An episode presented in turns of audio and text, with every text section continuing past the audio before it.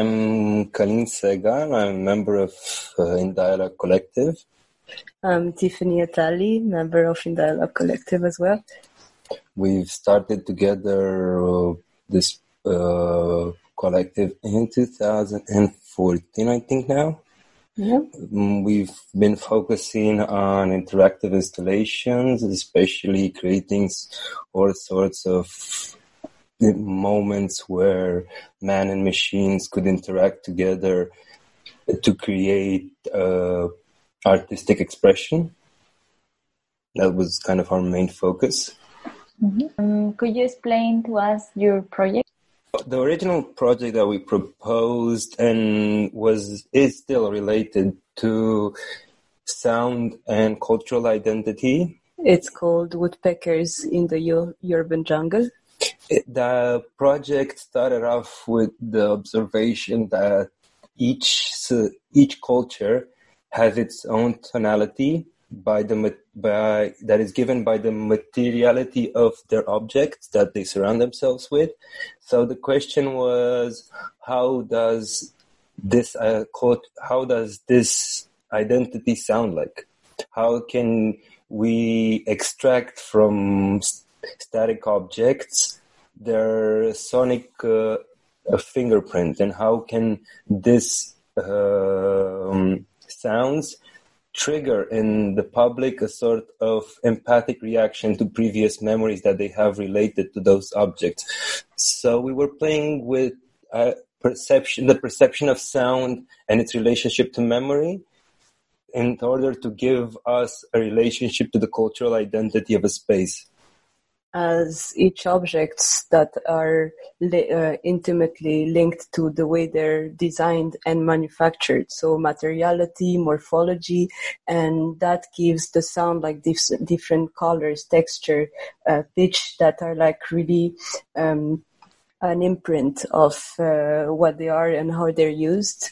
And the moment uh, the robotic percussion hit on them, it can recall uh, the usage of the subject and and the memory links with them. So that's one of the main effects that we were trying to achieve with this installation is by having an autonomous entity that triggers these sounds at the desired pattern. We liberate the user from the action, actual action and we make him focus more on the perception of the sound.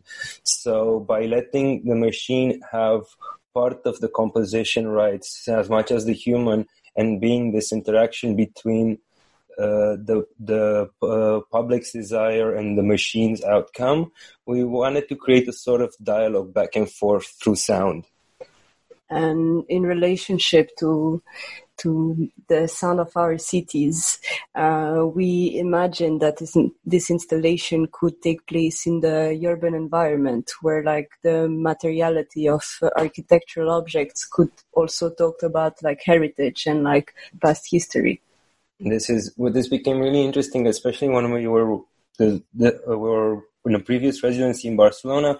We've noticed how the way, even though uh, uh, building elements are standardized, the way they have been worn out by time makes them very unique to the context in which they're built. And it was very interesting to see these minute differences between a rock that has been in a corner and a rock that has been on a balcony, between a piece of metal that has been staying outside to one that was being covered. So you have it, what really interested us in Sounds of Our City was to once capture the direct link from material to sound, but also capture how time can pro- can produce differences and can create nuances of sound. So adding this this time to, to our equation allowed us to think of deviations not only at an element level, but also in the terms of composition over time. So how this composition will change now from playing it in the same space to 10 years from now or three years from now.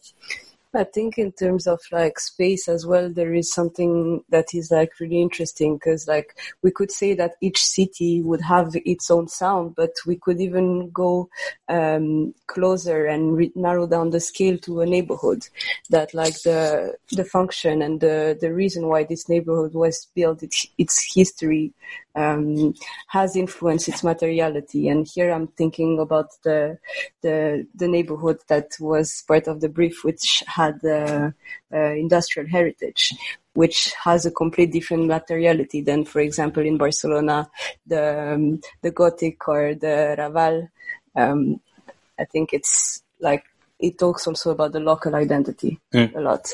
Yep, yeah, completely. Like at one scale, you have this societal identity that manifests itself through ornaments or for decorative uh, uh, elements, but at the same time, the actual physical materiality of an object is defined by its local identity. A brick is a brick. Uh, we build a house of a brick because it's available next to us of stone and of steel, etc.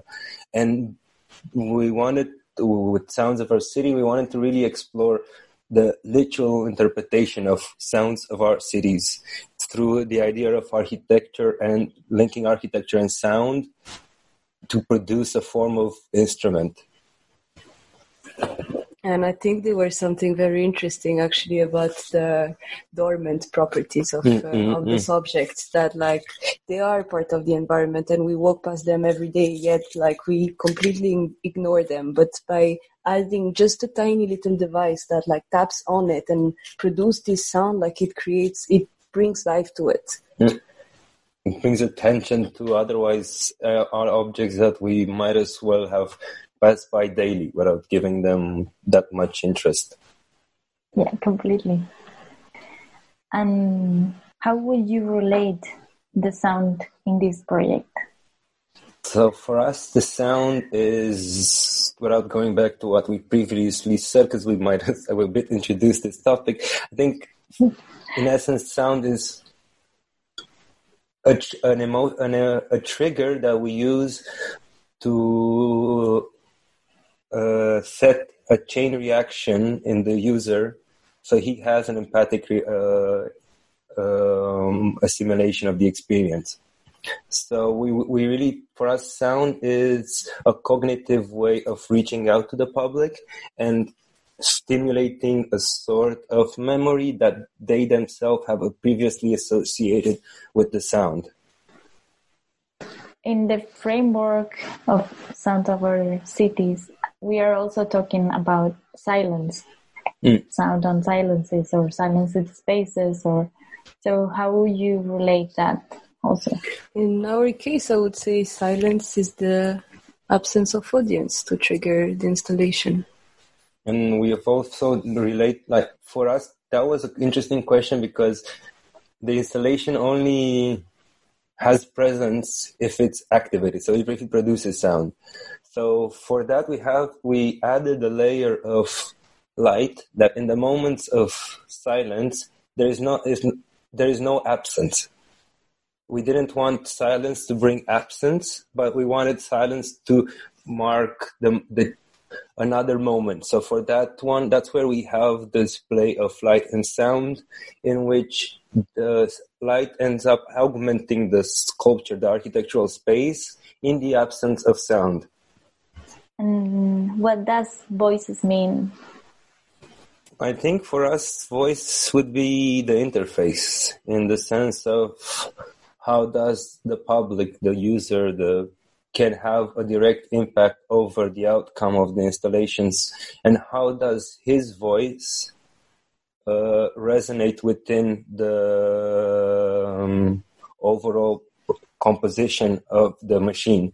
And for this part this is where we actually had to readjust our process to adapt to the current situation as we originally wished to have it in a physical form, the interface where people could actually touch and feel and activate and um, stop certain elements of the installation in order to create the pattern.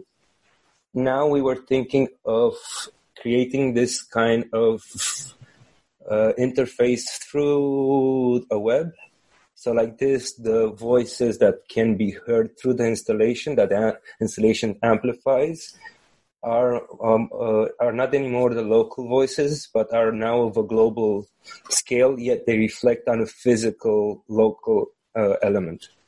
What do you imagine or expect from this residency?